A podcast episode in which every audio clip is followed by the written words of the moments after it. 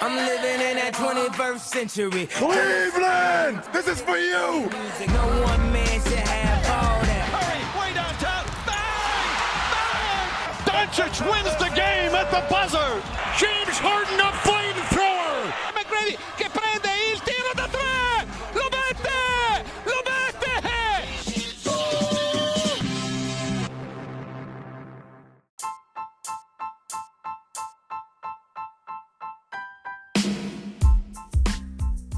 Buongiorno a tutti, puntata numero centoventidue del podcast di basket caffè punto com. Un saluto e un bentornati dal Fuma, un saluto anche a Dirk. Ciao Dirk. Ciao Fuma. Allora rientriamo eh, per così dare una, una breve analisi e qualche commento dopo, dopo il mondiale che si è giocato in Asia e che è finito domenica. Ci eravamo ritrovati per fare una preview e adesso facciamo una sorta di commento. Uh, innanzitutto ti chiedo mh, così eh, se, eh, cioè se ti è piaciuto, se ti ha divertito, com'è stato, così proprio un'impressione generale sul uh, insomma sul mondiale. Ma mh, diciamo la, la prima fase non particolarmente esaltante secondo me, eh, poi invece l- l'ultima part- l'ultima fase, quella con gli scontri diretti, che è chiaramente quella più bella. Infatti fatico un po' a comprendere il meccanismo del fare il doppio girone con, portandosi avanti i punti, cioè una, una cosa che toglie completamente bellezza eh, alle partite. Eh, la seconda fase è stata, è stata molto più bella, molto più godibile, con partite secondo me molto più interessanti. Sì, sono, sono d'accordo. Uh... Posto che io non ho visto tutto, come, come anche tu immagino, chiaro, però certo.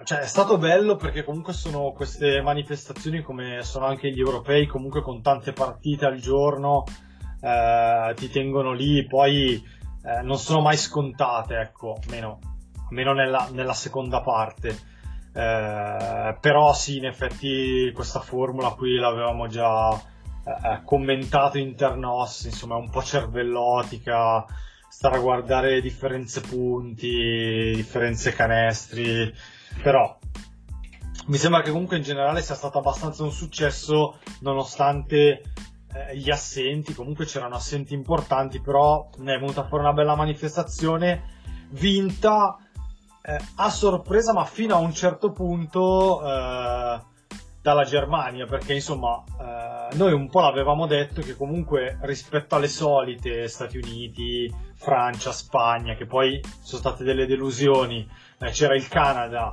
eh, c'era l'Australia, anche lei una mezza delusione, però ecco la Germania in realtà l'avevamo detto che poteva essere un outsider importante e in effetti insomma è stato così. Eh, l'unica che non ha perso nessuna partita, però dai, al di là di questo eh, mi sembra quella che ha fatto vedere anche la miglior pallacanestro, eh, la squadra più solida proprio nell'arco di tutto il torneo.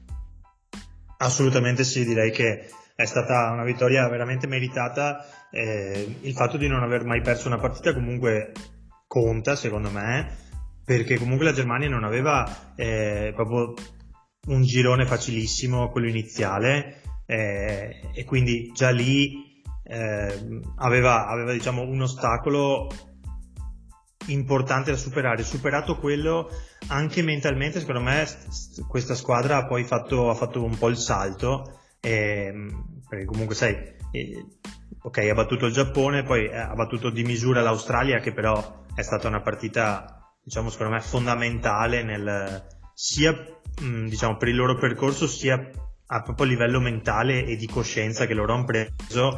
E poi hanno schiantato la Finlandia, schiantato la, la Georgia, schiantato la Slovenia, facendo sempre più di cento punti e, e subendone meno di settantacinque, quindi eh, sono stati, cioè il secondo girone praticamente l'hanno, l'hanno dominato.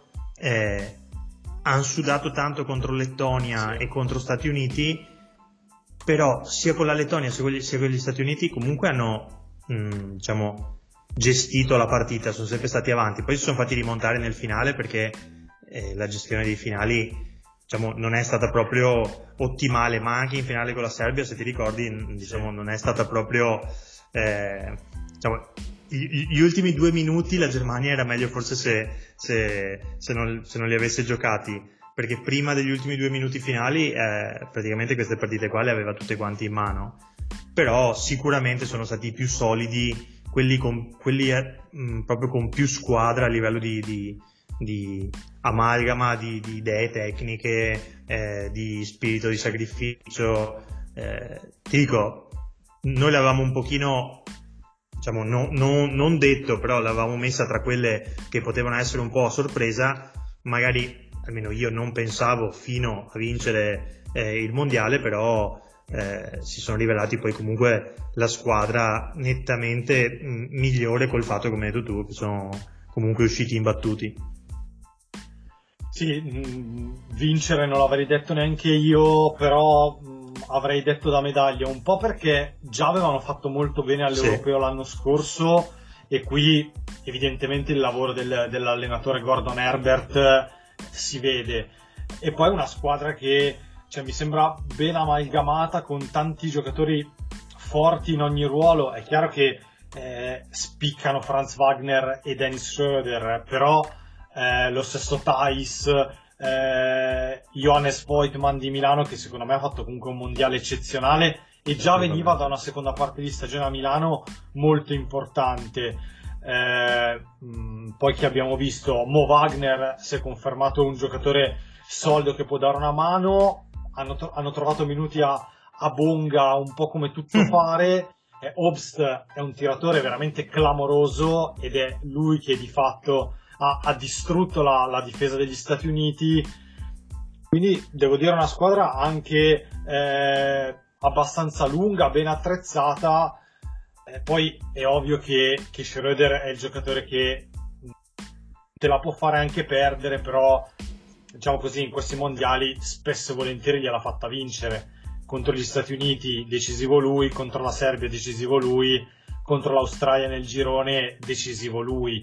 Quindi sembra che anche lui eh, abbia raggiunto magari un livello di maturità eh, superiore, eh, c'è stata una crescita anche da parte sua. Beh, questo, questo è indubbio. Eh, lo Schroeder che avevamo visto le annate scorse con la nazionale non era, secondo me, neanche paragonabile a questo a livello di, di mentalità. Eh, ha bucato solamente la partita con la Lettonia, dove probabilmente è tornato a essere lo Schroeder quello mh, non proprio eh, che tutti quanti amavano in Germania degli anni scorsi, quello un pochino eh, sopra le righe, anche perché con la Lettonia ha continuato a tirare anche se non riusciva mai a segnare. Eh, ne, in tutte le altre partite mi sembra che invece abbia giocato molto sotto controllo, molto più da leader, eh, e che i compagni abbiano, l'abbiano riconosciuto come leader della squadra, eh, oltre che tecnico anche proprio, diciamo, vocale o comunque eh, di trascinatore. E chiudo dicendo che sono assolutamente d'accordo con te che questa squadra qui ha avuto eh, tante cose da tanti giocatori, quindi tutti hanno messo un mattoncino per arrivare, per arrivare fino in fondo, e ognuno dei giocatori che, che, che è entrato in campo, secondo me, ha avuto la bravura di rimanere all'interno del suo spartito. Cioè eh, Timan, che sa fare due cose, cioè prendere i rimbalzi e, e difendere facendo un po' di, di, di pugni e pedate, eh, ha fatto esattamente quello. eh, Mo Wagner difficilmente l'abbiamo visto fare cose particolari o prendersi degli uno contro uno particolari, è rimasto nel suo Bonga che, che tu hai nominato, o Thais anche. Cioè sono proprio, secondo me, l'emblema di, di, di questo. Due giocatori con talento, possiamo dire, limitato, insomma. Limitato, sì, sì, esatto, limitato. Poi Thais gioca in N B A, quindi per, insomma, passami il limitato per, per, per, per quello che è. Ma anche Obst, cioè non stiamo parlando di un giocatore, mh, cioè non è Ray Allen, altrimenti non giocherebbe al Bayern, ma giocherebbe da altre parti. Quindi giocatori dal, dal talento comunque limitato, ma che hanno fatto esattamente quello che sapevano fare, e sono riusciti a farlo sempre nei momenti che contavano, perché se ci pensi Obst ha segnato, ha segnato la tripla quando contava con gli Stati Uniti, Bonga ha fatto la stoppata quando serviva con la Serbia, eh, Thais ha preso i due rimbalzi quando servivano, cioè ogni giocatore è riuscito a rimanere all'interno del suo senza strafare, tutti con un ruolo, eh, e poi comunque mh, senza voler andare troppo sul, sul tattico, la Germania ha giocato una pallacanestro molto Eh, basilare, fatta di due blocchi eh, in croce, m- ma ti ripeto, vedendo le partite, quando li vedevi giocare, e so che anche tu sei d'accordo perché io e te ne abbiamo già parlato, cioè ti veniva da dire guarda quant- come eseguono bene questi qui, perché il timing e lo spacing che avevano erano veramente perfetti. Assolutamente sì, completamente d'accordo. Eh, due cose invece sulla Serbia che ha perso la finale.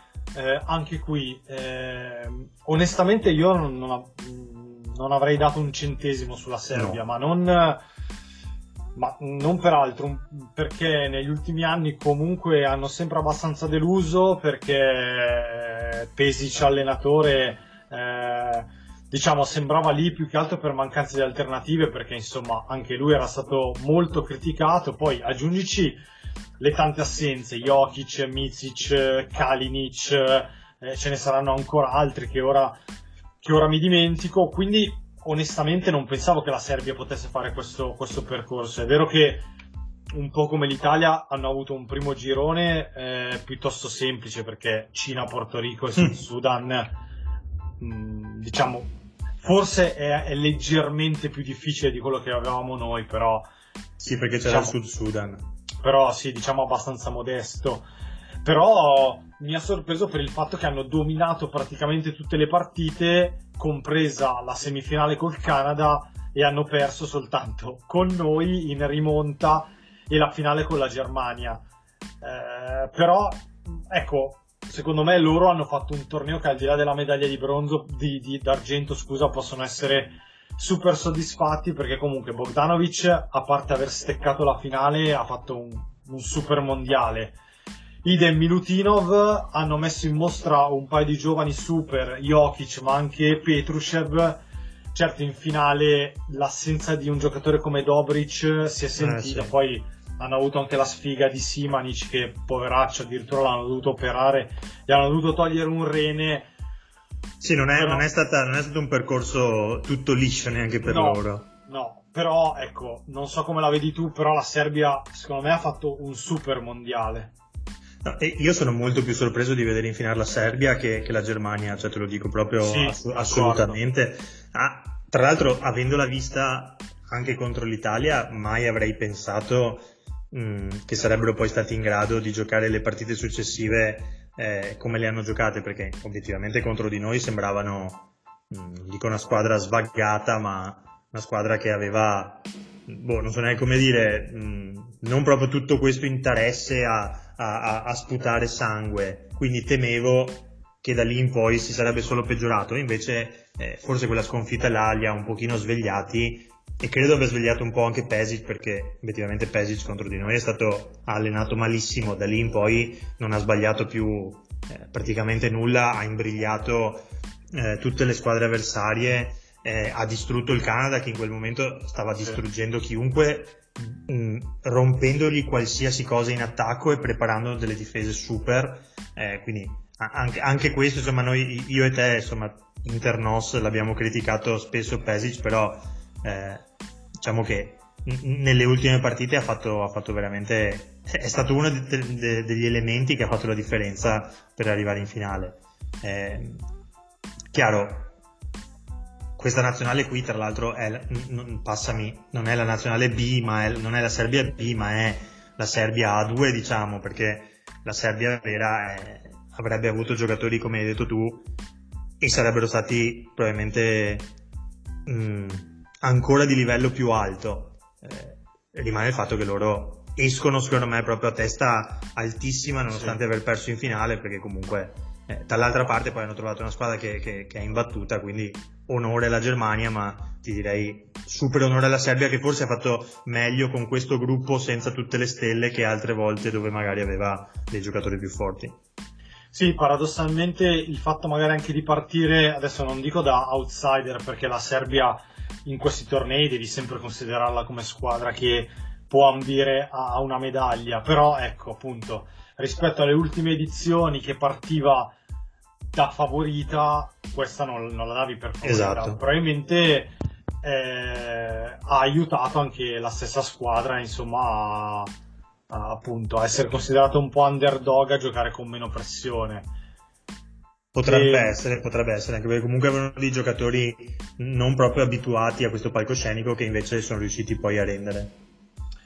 Invece, prima di arrivare a Team U S A, che eh, sono convinto sia mh, il tema forse più, più interessante, vediamo chi ha vinto la medaglia di bronzo, che è il Canada, perché eh, non so come la pensi tu, però eh, è vero che era una squadra comunque zeppa di, di giocatori N B A e anche stelle N B A, perché c'è il Gilgeous-Alexander, insomma, non nascondiamoci, è eh. un candidato M V P N B A ormai, o comunque giù di lì, però eh, secondo me per loro il bronzo è un risultato super, e secondo me non era per nulla scontato, perché è vero che il talento c'era, però in queste manifestazioni FIBA e con tanti giocatori che sostanzialmente erano all'esordio ad un evento del genere, hanno anche cambiato l'allenatore perché non c'era più ehm, Uh, adesso Nick Nurse, nome, bravo Nick Nurse, ma c'era Jordi Fernandez. Però ecco, io sono rimasto sorpreso, e poi vabbè, il bronzo è il picco, però eh, hanno vinto tante partite, hanno vinto contro la Spagna, eh, quindi hanno stravinto contro la Francia, distruggendola nella partita d'esordio, quindi non lo so, secondo me devono essere soddisfatti, e per l'anno prossimo alle Olimpiadi, aggiungendo magari Jamal Murray e Andrew Wiggins, potrebbero anche pensare di fare ancora più, più casino. Guarda, io non sono così sorpreso, e se ti ricordi li avevo messi tra quelli eh, possibili da medaglia. Io mi, un po' me lo aspettavo, un po' me, me, me lo sarei aspettato. Eh, Comunque riponevo tanta fiducia nel, nel, nel gruppo che avevano a, a livello di, di giocatori eh, N B A, e sinceramente credo che il loro livello sia, cioè credo che questa nazionale ormai abbia, abbia raggiunto questo livello qui, quindi come hai detto tu, alle Olimpiadi dell'anno prossimo, se riusciranno ad aggiungere Jamal Murray e Andrew Wiggins, che andranno a sostituire, sostituire molto probabilmente i giocatori che in questo mondiale hanno fatto contorno, perché obiettivamente loro hanno giocato eh, veramente in sette praticamente, sì, perché almeno quattro giocatori non hanno, non hanno mai visto il campo. Eh, Guarda, sto vedendo i minutaggi, sono sette giocatori oltre i venti minuti, eh, e poi c'è Ejim a dieci, e poi vabbè gli altri sono tutti eh, diciamo garbage time. Esatto. Sì, e anche Ejim credo abbia giocato mh, forse quei dieci minuti aumenta perché, hanno giocato, perché ha giocato quelle dei, dei, dei gironi dove magari avevano già sì. vinto le partite lì, altrimenti eh, la vedo dura. Eh, comunque hanno un nucleo importante, e hanno un nucleo giovane, perché eh, Gilgeous-Alexander, eh, Dort, eh, Barrett e Brooks comunque sono, sono, sono giocatori giovani. Eh, loro poi hanno due, passami il termine, mestieranti come Dwight Powell e Kalino Linick, che però sono due mestieranti utili, diciamo così, soprattutto per il gioco FIBA. Soprattutto Linick, direi. Soprattutto Linick, però anche, sai, però anche Powell difensivamente a livello FIBA è, è un giocatore importante, perché comunque può cambiare su tutto. Infatti, se noti, era l'unico lungo che stava in campo eh, per tanti minuti.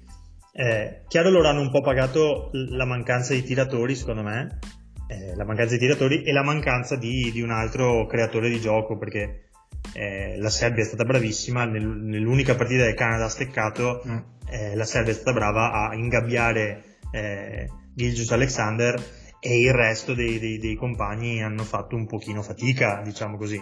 Poi nella finale del terzo quarto cioè, il Canada ha proprio distrutto completamente eh, gli Stati Uniti, con una partita clamorosa di Lon Brooks sì, di... da trentanove a... dirlo, cioè, con, però... sì, con sette su otto da tre, tra l'altro, che era, diciamo, il suo problema, ma poi i trentuno e dodici assist più sei rimbalzi di, di, di Gilgeous-Alexander Cioè, chiudo dicendoti che Shai ha chiuso con come miglior realizzatore della squadra, miglior rimbalzista, miglior assist man, eh, ventiquattro e cinque, sei e cinque, sei e cinque, insomma sono cifre che non è che si vedono proprio tutti tutti i giorni in un mondiale FIBA. No, no, assolutamente, lui penso che tra tutti i giocatori, è vero che poi l'M V P lo dai a chi vince il mondiale, certo, quindi però ecco, secondo me l'M V P, eh, cioè il miglior giocatore del mondiale in assoluto è stato lui. Eh. Cioè, fossero arrivati in finale e avessero perso la finale, per dirti, sì, non, sa- non sarebbe stato così assurdo dare no, a lui l'M V P, cioè esatto, voglio dire, di tutto il torneo. Assolutamente. Eh, però sì, sono d'accordo, gli mancava un altro giocatore che poteva essere tranquillamente, e dovrebbe essere tranquillamente, eh, Jamal Murray.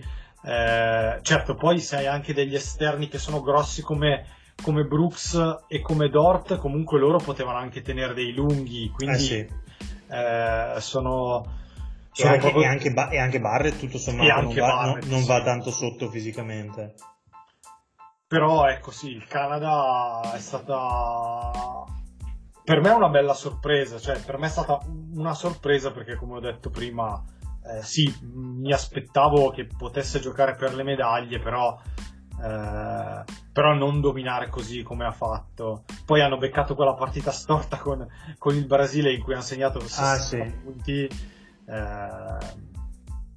però ecco sì, ma in, in un mondiale del genere abbiamo visto che quasi tutte le squadre hanno beccato una partita un po' storta, non so come dire, parte della Germania, ma tutte quante hanno, hanno, hanno beccato una partita in cui, ti, in cui hai un po' detto ma che, che, che strano che abbiano perso. Veniamo, veniamo a Team U S A. Eh, io non so, cioè non, mm. ho letto in giro di tutto e di più, ho, ho scritto anch'io qualcosa, eh, non so se effettivamente può essere considerato un fallimento, cioè quando gli Stati Uniti non vanno... Cioè, prima di tutto quando gli Stati Uniti non vincono, poi non vederli nemmeno sul podio, però effettivamente la squadra, eh, era quella che era, ok, il talento, eh, chiaramente era comunque la squadra più talentuosa di tutte, però questi erano davvero tutti all'esordio a livello FIBA e, e poi hanno patito l'assenza di, di centimetri, di chilogrammi.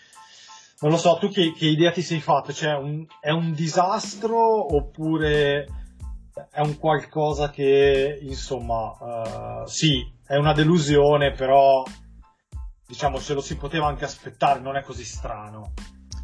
Eh, io ti direi che è abbastanza un disastro. Mm. Nel senso, non arrivare neanche a medaglia, mh, perdere le ultime due partite come le hanno perse, insomma... Mh, sai, non è che hanno perso perché è entrato un tiro da metà campo degli altri, eh, all'ultimo, all'ultimo secondo, eh, hanno, hanno preso due belle sberle, perché è vero che con la Germania hanno perso di due, ma mh, obiettivamente da metà del quarto quarto sì, la, la partita sembrava già parecchio indirizzata. Se fosse finita più sei, più sette per la Germania non sarebbe stato così strano, voglio dire. E con il Canada poi insomma... Ai, ai, insomma subisci centoventisette punti in una partita FIBA su quaranta minuti, insomma mi sembra abbastanza su quaranta, sì, sì, è stato l'overtime, insomma, eh, poi sai, non ho, non ho esattamente capito come mai non hanno giocato né Banchero né Jaren Jackson Junior, eh, quella partita ha voluto far ruotare un pochino gli altri. No, hanno detto che era, si trattava eh. di, cioè non, non stavano bene, eh. Ah ok, insomma sì, diciamo che, che forse provare a fare qualcosina in più per arrivare a medaglia avrebbe comunque, eh, sarebbe comunque servito. Sai, un bronzo è comunque meglio che arrivare quarti, che è il peggior, che è il piazzamento secondo me possibile in una manifestazione del genere. Però il, ri, ri, rimane una delusione tizio... molto molto molto molto male, cioè secondo me è molto male. La squadra, però... che, che la squadra che avevano era comunque più forte di tutte le altre. Vero, però ti dico, eh, cioè un bronzo, vincere il bronzo avrebbe cambiato il giudizio, secondo me non così tanto. No, non così tanto, però il bronzo almeno è, è una medaglia, cioè almeno sei arrivato a medaglia, hai perso una partita nella semifinale, gli altri hanno giocato meglio. Nel basket succede, non è che vince sempre la squadra più forte, ma ogni tanto vince anche una squadra meno forte posto che non è che sia proprio così convinto che la Germania sia meno forte di Stati Uniti. Esatto, infatti, infatti. No, però a nomi, diciamo, a nomi sulla eh, carta so. eh, gli Stati Uniti dovevano, dovevano provare a fare qualcosa in più, ma secondo me gli scricchioli si erano già visti, li avevamo già visti già dal girone, già, già... No, non tanto l'approccio, secondo me, che non è stato, no, cioè non, non è stato come altre... Eh, altri, altre annate dove hanno giocato, dove hanno fatto proprio male, dove l'approccio era proprio sbagliato. Eh, qui secondo me c'erano proprio de- de- dei limiti di alcuni giocatori che non hanno capito minimamente cosa, cosa dovevano fare e quando dovevano farlo, eh, e sta cosa qua poi l'hanno pagata. Guarda, ti dico, io le ho, le ho viste praticamente tutte le partite, e cioè anche le prime che poi hanno vinto bene con Nuova Zelanda e Grecia, però le hanno approcciate malissimo, cioè nel, invece, secondo me invece già l'approccio non è stato dei migliori, perché sia con Nuova Zelanda che con Grecia sono andati sotto in doppia cifra nel primo quarto e secondo me non è accettabile, perché, perché poi dopo quando tu trovi di fronte una Lituania piuttosto che una Germania o anche lo stesso Canada, se vai sotto in doppia cifra eh, non ti basta schiacciare il bottone per, per rigirarla, eh, diventa molto più difficile. Poi è vero che anche con la Lituania, con la stessa Germania, che col Canada hanno rimontato in doppia cifra, sono anche andati avanti e hanno giocato finali punto a punto, però allora questo già fa capire, ma la, l'avevamo già detto, che il quintetto titolare era un disastro. Infatti il problema secondo me non è stato tanto l'approccio ma quanto il quintetto titolare che...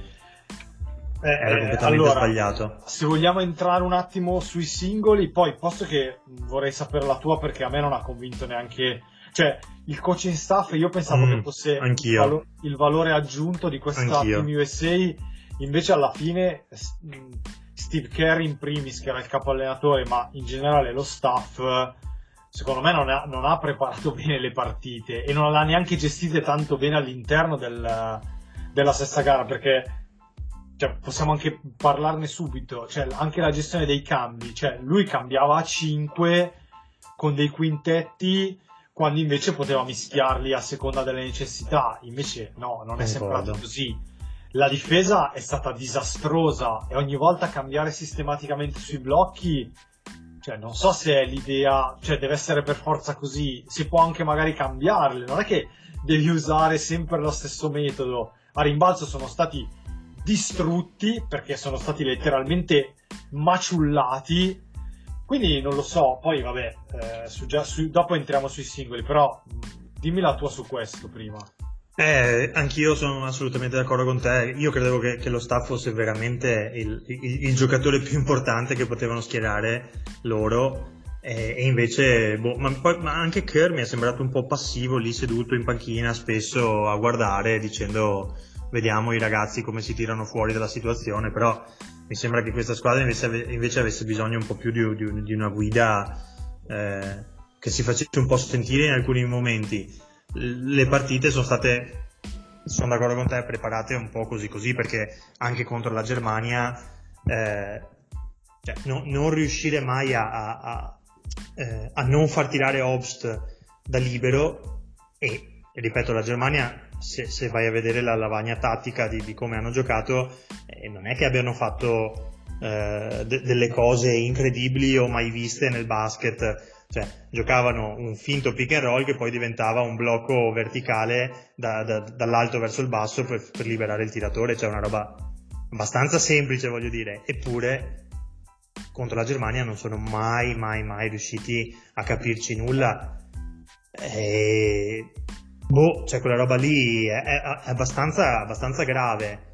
E, e poi sono d'accordo con te sul fatto di, della gestione dei quintetti, cioè ci sono stati tro, troppe volte troppe volte ci siamo resi conto che il quintetto con cui partivano eh, il primo quarto e finivano il secondo e poi iniziavano il terzo non era in grado di giocare insieme e non era in grado di, di incidere, ma andava sotto pesantemente. Infatti poi le partite le ribaltavano quando entravano i secondi cinque e, e lì cambiava tutto. Però come hai detto tu, se ogni partita vai sotto perché il tuo quintetto base eh, n- non riesce a giocare insieme, e eh, poi hai voglia a recuperare ogni volta.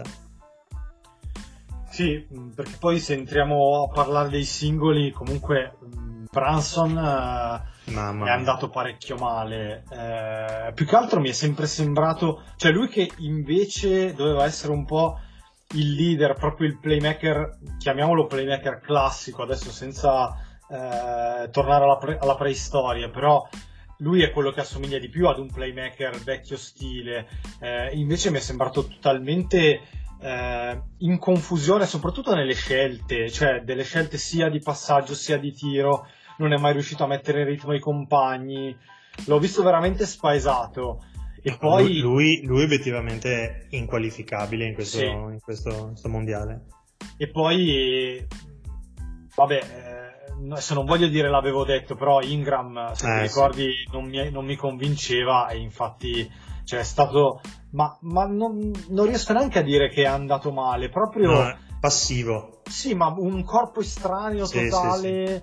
totalmente inadatto, eh, Io, io, io, io ero, ero lì che aspettavo la partita della redenzione, diciamo, la partita in cui prendeva la palla e, e, e faceva vedere il suo talento e di, di uno contro uno, invece non è praticamente mai riuscito a fare nulla di questo, anzi, anzi lui e Branson il quintetto, facevano parte del quintetto titolare, poi Ingram ha saltato le ultime due per, per, perché stava poco bene, ma eh, diciamo sono stati disastrosi in quel quintetto. Poi se andiamo a guardare gli altri, ehm, vabbè, Kessler non ha avuto minuti, invece io l'avrei fatto giocare molto anch'io. di più. Anch'io eh, avrei dato molto più chance. Rispetto magari a Portis e anche a Banchero, che comunque non ha fatto male. Più di una volta abbiamo visto come cioè, sia un giocatore che già dopo una stagione N B A è migliorato tantissimo in difesa, nel tenere i cambi di uno contro uno. Però in attacco l'ho visto un po' troppo esitante, un po' troppo inconcludente, cioè contro difese così chiuse, così schierate, non l'ho visto molto lucido. È chiaro che sti ragazzi sono abituati a regole e spazi eh, diversi. Certo. Eh, su Edwards, mh, non so, prima Cam Johnson, anche Cam Johnson, anche lui no, beh, Cam Johnson. estraneo. Su Edwards, boh. Su Edwards è vero, è stato inserito nel primo quintetto, è vero che i suoi numeri li ha fatti, è praticamente una macchina da punti, sì. Però anche lui a volte non sempre lucido nelle scelte, nei finali punto a punto un po' troppo casinista, un po' troppo confusionario, non so. Sai, comunque stiamo parlando di, di, di, grupp- di un gruppo con tutta gente sì. giovane a livello di, di chilometraggio, nel senso che Edwards...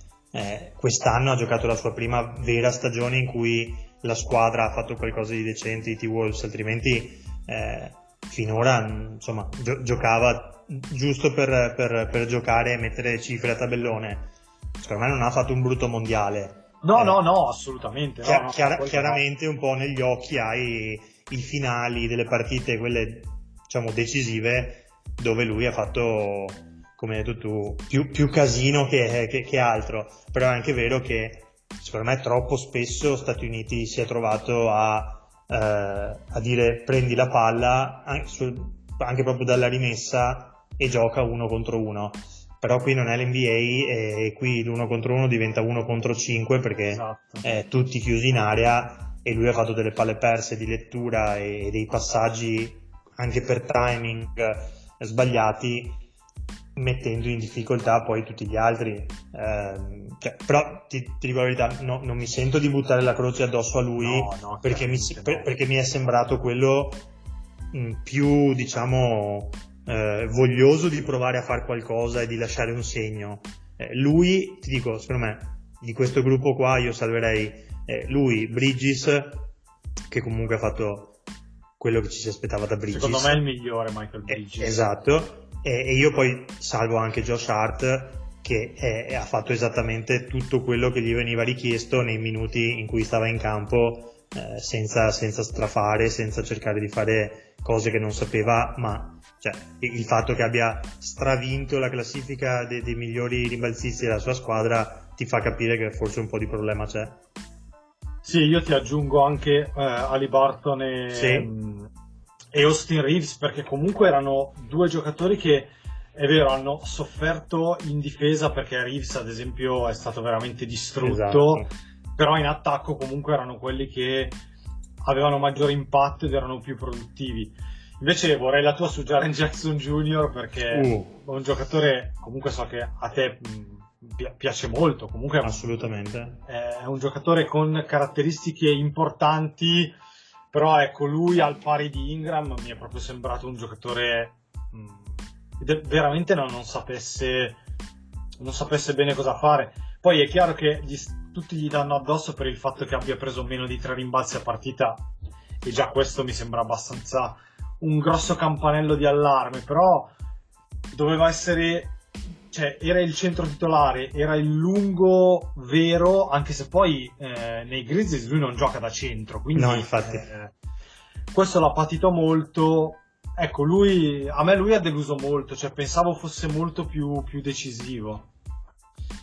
Eh, ehm, non mi ricordo dove l'ho letto, su, su un tweet di qualcuno eh, che ne sa, diciamo così, che scriveva giustamente che eh, le caratteristiche di Jaren Jackson Junior sono perfette per giocare in N B A, dove gli viene richiesto verticalità, protezione del ferro e capacità di eh, cambiare su, sui piccoli, scivolando con loro, eh, ma ha caratteristiche pessime per il gioco FIBA, dove invece gli veniva richiesto di, di prendere rimbalzi, cosa che lui, diciamo, non è proprio una, una caratteristica, non è proprio il suo, eh, e comunque in attacco obiettivamente è stato mh, una chiavica per la sua squadra, è stato un giocatore che, che, che, che li ha azzoppati il più delle volte i minuti che era in campo, e poi questa tendenza a fare fallo che in realtà si, era, si è vista anche spesso in N B A, ma dove un pochino ti salvi col fatto di, di, di averne sei, eh, qui col fatto di averne cinque, ogni partita si è trovato con tre falli immediatamente, e questa cosa qua poi chiaramente ti condiziona.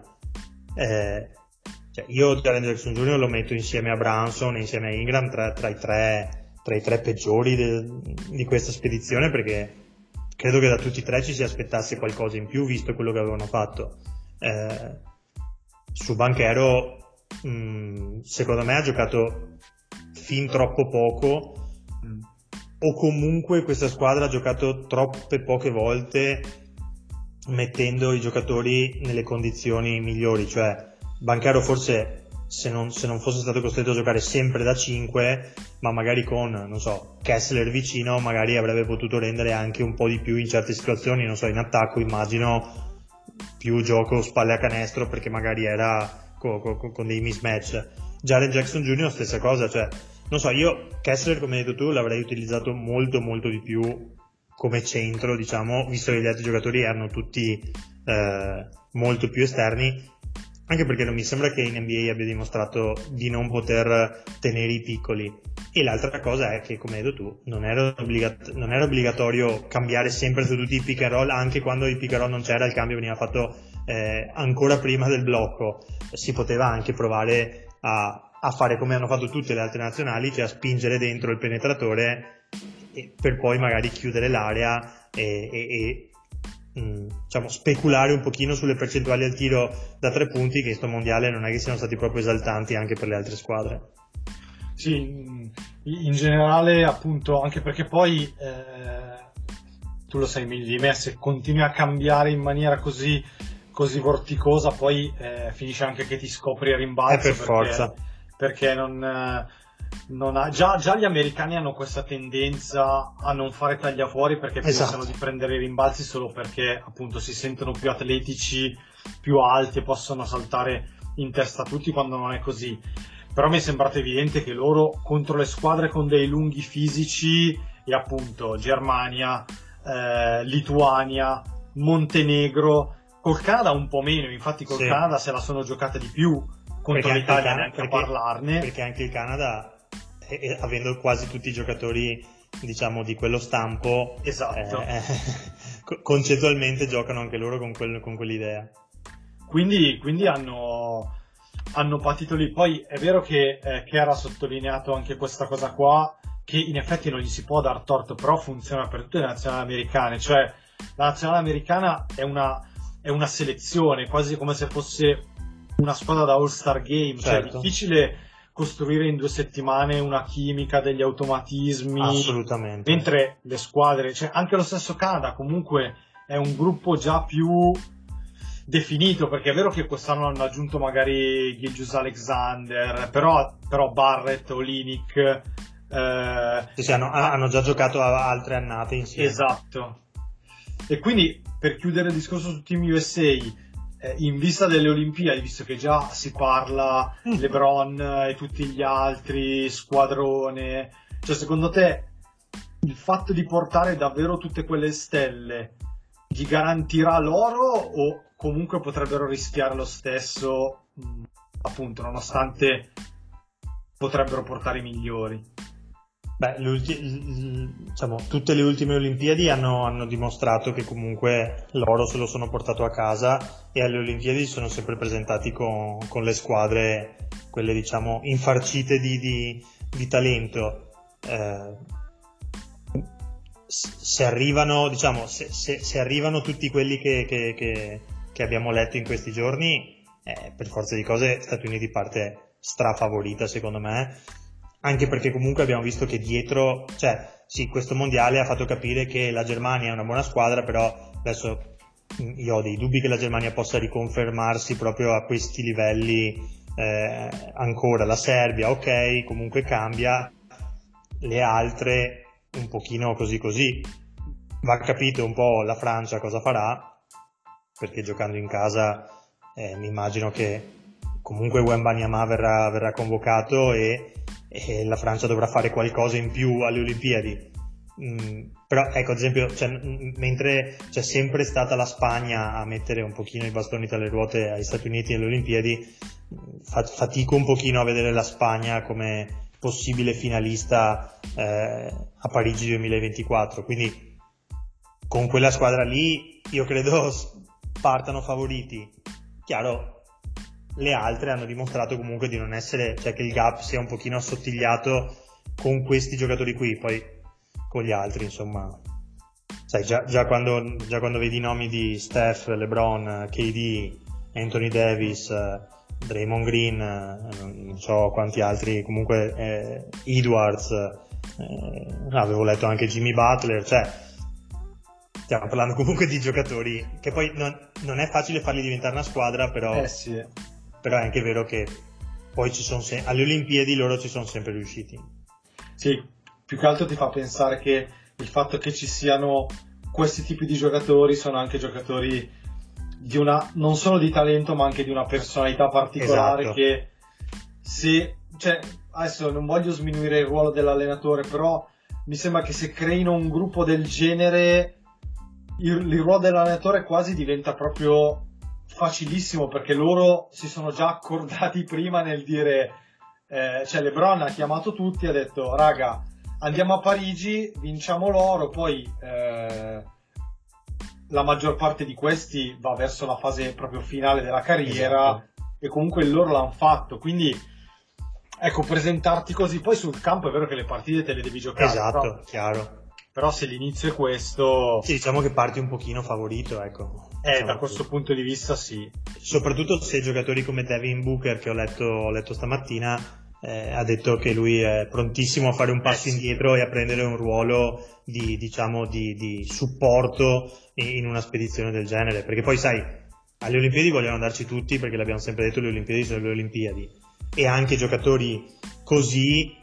dicono ok, c'è Steph, c'è LeBron, c'è K D, io credo che Devin Booker capisca benissimo che i tre maschi alfa sono loro e, e gli altri devono trovare un altro ruolo. Se riescono a fare questa cosa qua, eh, auguri a chi, a chi si trova contro di loro.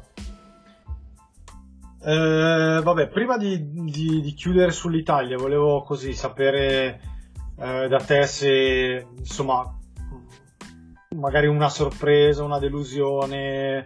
Eh, io ti dico, vabbè, chiaramente è facile dire Lettonia come sorpresa, perché comunque coach Luca Banchi ha fatto un lavoro enorme, eh, hanno sì. chiuso al quinto posto, sono tornati a casa, sono stati accolti da migliaia di persone, cioè meritatamente, perché davvero hanno fatto un, un miracolo. Non so, delusioni sarebbe facile dire la Francia. Chiaramente. Eh, la Spagna, io non so se direi delusione, però la Spagna sta vivendo un po' una sorta di ricambio generazionale. Forse la vittoria dell'Europeo dell'anno scorso ha un po' ingannato, nel senso sì. che forse anche la presenza di un, di un giocatore come Lorenzo Brown li ha aiutati tantissimo, quest'anno non lo avevano. E direi sì. Eh. E poi, boh, forse a me quella che ha deluso un po' di più è stata l'Australia, pensavo meglio, invece questa, questo tentativo che hanno fatto di assemblare la vecchia guardia con i, nuo- con i giovani non ha funzionato tantissimo. Eh, se ci pensi è un po' quello che ha fatto anche la Spagna, che ha voluto comunque tenere Liul, sì. eh, Rudy Fernandez, Abrines e poi Claver, e aggiungerci i due Hernan Gomez, Alda, Santi Aldama, Nunez, Garuba. L- mi sa che non ha pagato tanto neanche per la, per, per, per la Spagna, e non ha pagato neanche per l'Australia.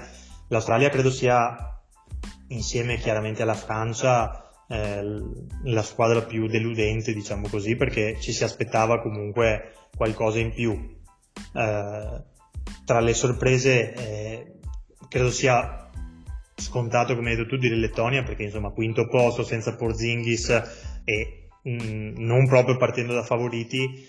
Anche la Lituania comunque ha fatto sì, una, una bella manifestazione, e anche lì avevamo discreti dubbi, perché comunque anche la Lituania è vero che ha comunque buoni giocatori, ma anche loro stanno vivendo un po' un periodo eh, un po' così così eh, di, di, diciamo di, di riciclo.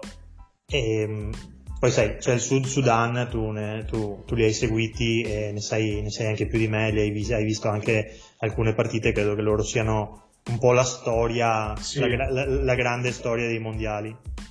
Sì, loro avevano l'obiettivo di andare alle Olimpiadi, di essere la migliore africana, e ce l'hanno fatta, quindi direi che meglio di così. Però per essere una nazione nata nel duemilaundici è incredibile, cioè di fatto non esisteva una squadra di basket fino al duemiladiciassette duemiladiciotto, giù di lì. Eh, veramente hanno fatto un gran lavoro, quindi, quindi sì, sono la storia romantica di, esatto. di questo mondiale. Esatto. Eh, no, chiudiamo, chiudiamo sull'Italia. Eh, vabbè, eh, tanto si è detto e scritto di tutto. Cercheremo di non essere troppo polemici, perché tanto la pensiamo allo stesso modo, quindi... Quindi, quindi non devo essere polemico, ok. Mm, Schia- all... Aspetta, aspetta, schiaccio il tasto no polemica. Vai, schiaccia il tasto no polemica. No, vabbè, allora, eh, partiamo dai dati di fatto. Comunque, eh, siamo arrivati ai quarti di finale, e secondo me è un obiettivo, era un obiettivo realistico ed è stato centrato. Assolutamente. Chiaro, a fare quel passo in più era molto difficile, perché eh, insomma, a fare la semifinale ci voleva ben più di un salto, cioè ci voleva un, quella sì che sarebbe stata un'impresa.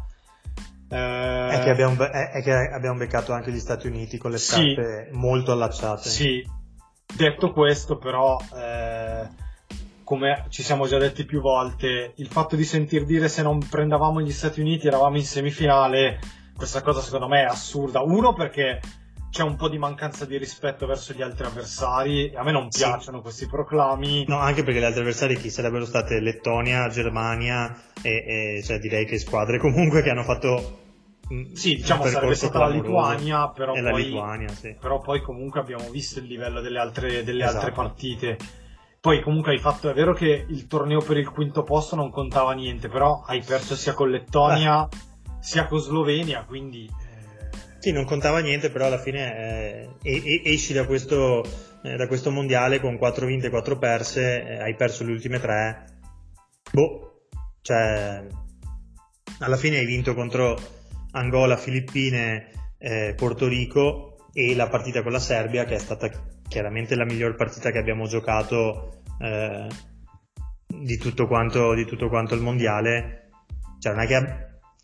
quello che voglio dire è il risultato è ottimo, siamo arrivati comunque tra le prime otto ed era l'obiettivo ed è stato raggiunto ed è, mh, ed è stato un grande risultato e sicuramente ci aiuterà anche per il futuro e tutto il resto.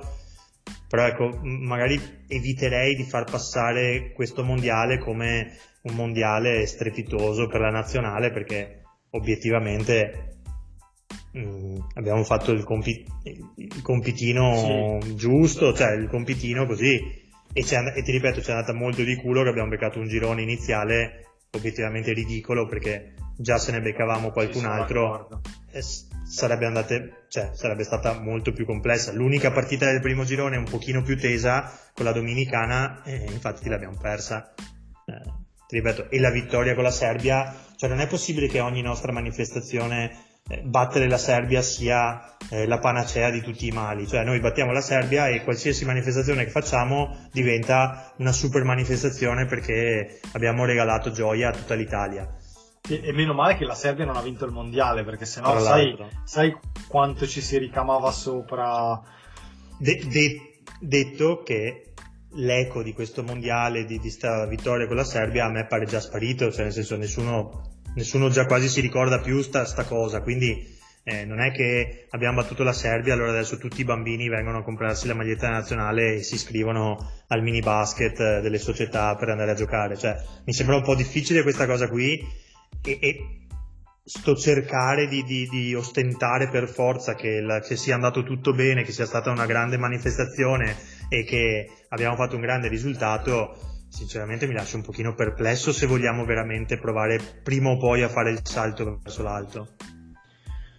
Sì, sì, sono d'accordo. Ehm, poi alla fine ehm, credo che questa cosa che dobbiamo essere per forza considerati degli outsider o mh, partire da sfavoriti, perché se non siamo sfavoriti non riusciamo a, a schiacciare quel bottone, perché anche la partita con la Serbia comunque è servita andare sotto di sedici punti per eh, avere sì. quella scossa eh, per, per andare poi a vincere con merito, eh, perché... Mh, E, e però possiamo dire che questo mondiale ha messo, ha messo in evidenza quali sono i giocatori che ormai sono diventati una garanzia, e per questo motivo io non credo che l'Italia debba nascondersi e debba ogni volta dire che battere la Serbia sia un'impresa, sia un, appunto, un sogno. Cioè secondo me è molto fattibile, perché l'Italia è molto migliore di quello che, che, che la narrativa voglia, voglia, voglia dirci. Cioè Eh, l'Italia non ma è sai, una nazionale scarsa, ma sai, se tu cominci sempre, cioè se tu abbassi le aspettative, chiaramente qualsiasi eh, cosa po- poi arriva, eh, pu- puoi esaltarla come è stata, è, sta- cioè, è stata una grande impresa. Se invece tu parti con le aspettative più alte, chiaramente poi rischia di essere tutto molto peggiore. Eh, però, però non è così, perché però, comunque... no, ma, poi, ma poi così non fai mai quel salto in avanti che teoricamente dovremmo provare a fare.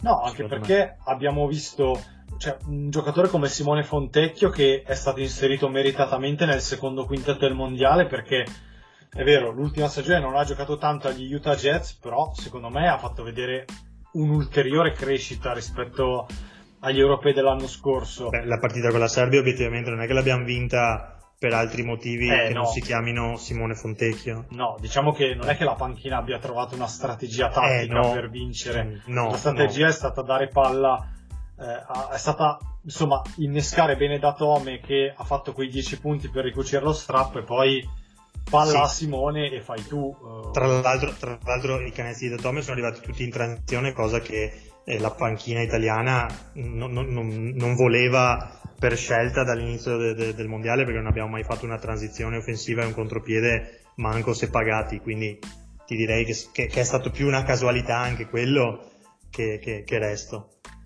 Poi io vero. sai che sono polemico su questo, però no no è tutto, è tutto vero, ma è, è, è bastato eh, ascoltare i time out per ah, capire insomma che non lo so.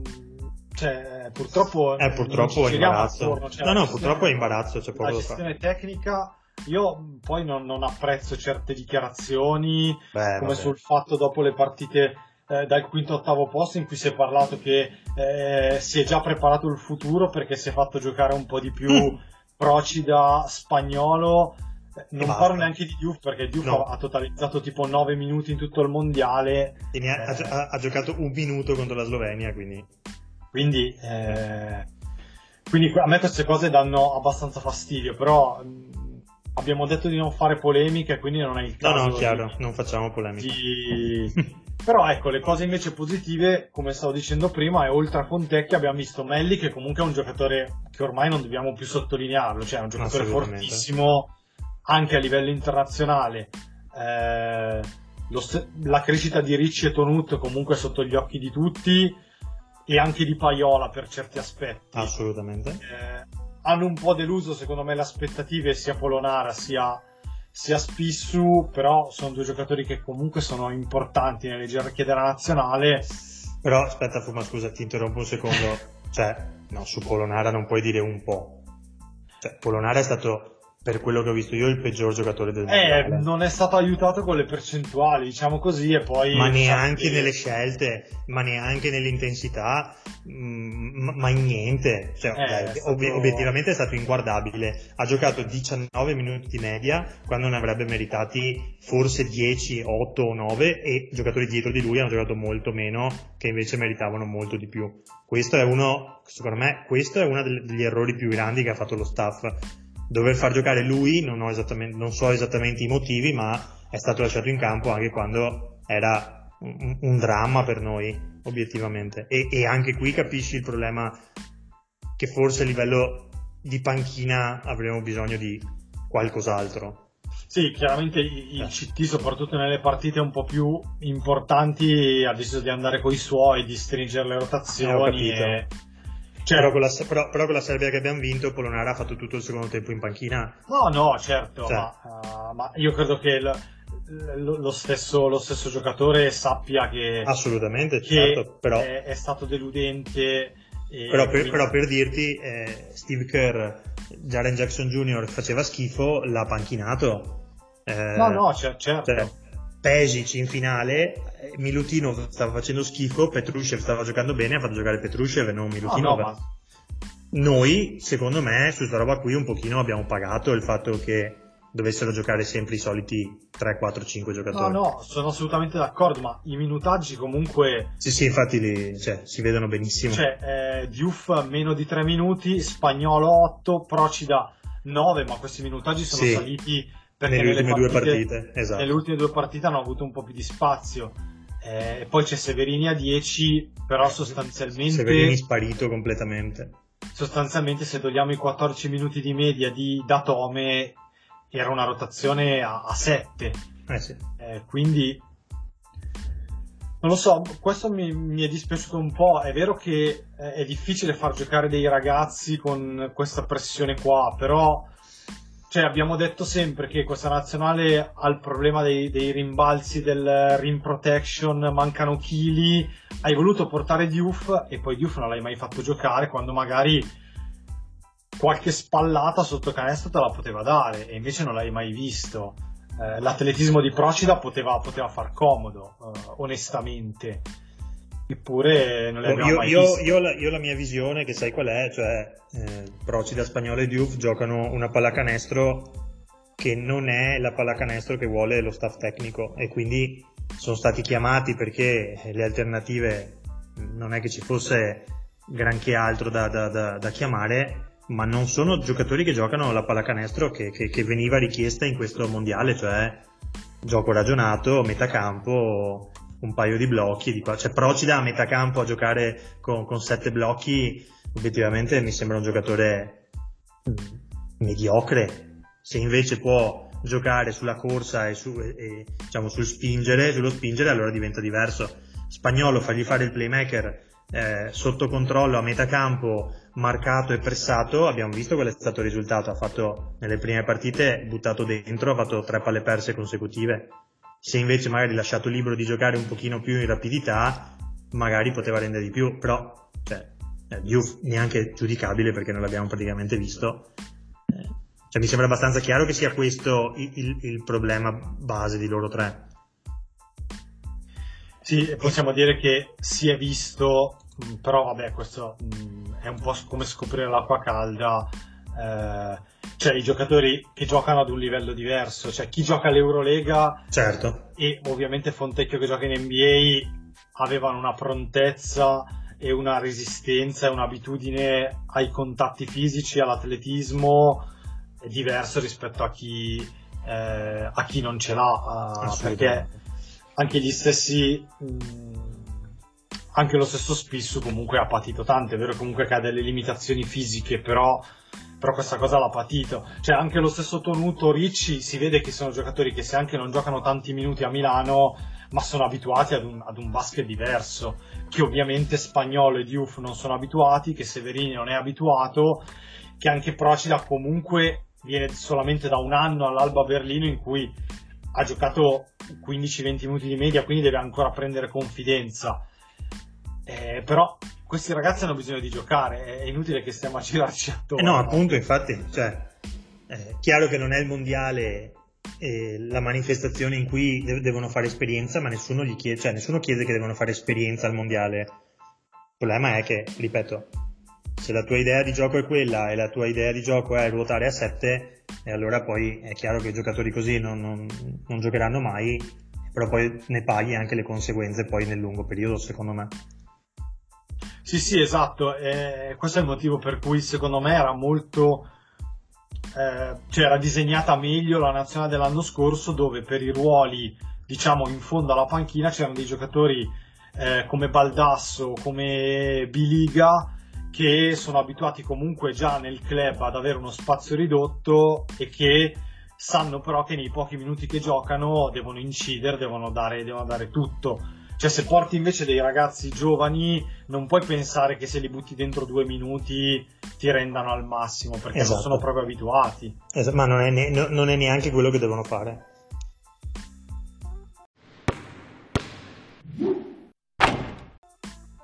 Eh... Non so se vuoi aggiungere qualcos'altro oppure... No, basta, posso, po- posso rischiacciare il tasto no polemica e tornare polemico nella mia vita. Ok, quindi possiamo dire che la seduta è tolta, la seduta è finita e quindi esatto, la corte si aggiorna. Eh, no, niente, quindi eh, chiudiamo qui questa puntata post-mondiale, un po' di, di commento, e ci ritroveremo magari fra un paio di settimane per iniziare un po' ad entrare... Eh, verso la stagione N B A che insomma eh, promette, promette di essere in- interessante e intrigante come sempre. Ci sono ancora dei nodi da sciogliere, eh, però, però ne parleremo poi quando, quando rientriamo. Quindi grazie Dirk e ci risentiamo presto. Grazie a te Fuma. Un saluto anche da parte mia, quindi ci, ci risentiamo presto per iniziare a parlare di N B A, e per il mondiale è tutto, eh, un saluto, ciao.